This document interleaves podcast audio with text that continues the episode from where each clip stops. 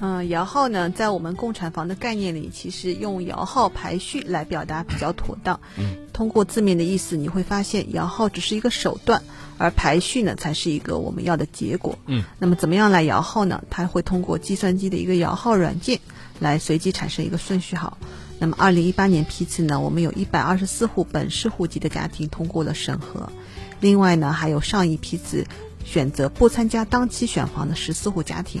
那么这些家庭稍后我会讲到为什么会有这些家庭啊？共计有一百三十八户家庭参加了这次的摇号。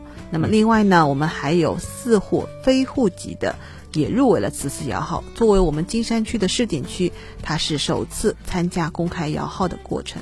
看到的这个摇号啊，实际上跟我们平常新闻听到的摇号是有点不同的。嗯嗯，因为我们平常听到的摇号可能是摇的是资格，比如说北京的一些车牌是通过摇号的方式确定你是否有资格上牌。那么有些外地的保障房也是通过摇号的方式来确定多少家庭入围的。嗯，那我们这边呢摇的是一个顺序号。